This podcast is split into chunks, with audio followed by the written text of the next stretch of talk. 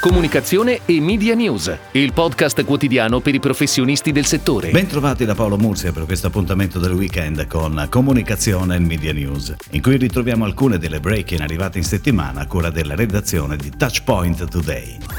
L'Ines torna in comunicazione con il brand Lines Petalo che ancora una volta sceglie di farlo insieme ad Armando Testa. La campagna On Air in TV prevede anche un adattamento digital e social. La pianificazione media è di Media Italia. Gli hotel 5 Stelle del gruppo Borile di Abano Terme garantiscono un'estate in tutta sicurezza e lo comunicano con una campagna stampa ideata dall'agenzia Lorenzo Marini Group con il claim Estate tranquilli. Jesolo lancia la sua nuova campagna proponendosi come destinazione accogliente in completa sicurezza. La creatività è firmata da Studio Wiki. Il piano di comunicazione integrato prevede un investimento complessivo di oltre 370.000 euro, suddivisi in digital, social media, influencer marketing, branded content, tv e radio.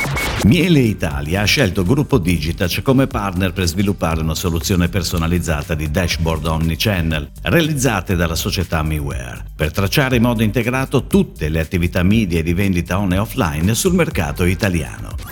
Il consorzio tutela Grana Padano affida l'incarico per la comunicazione social ad Avas Milan. La pianificazione media per la parte social è a cura di Avas Media.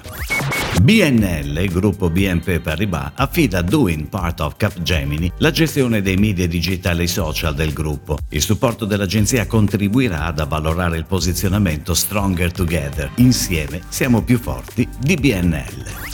Grazie alla vittoria della gara lanciata da Pepsi Coke, Sister Reply si aggiudica la gestione dei social per i brand Gatorade, Lipton Ice Tea, Lice, Doritos e Pepsi Max.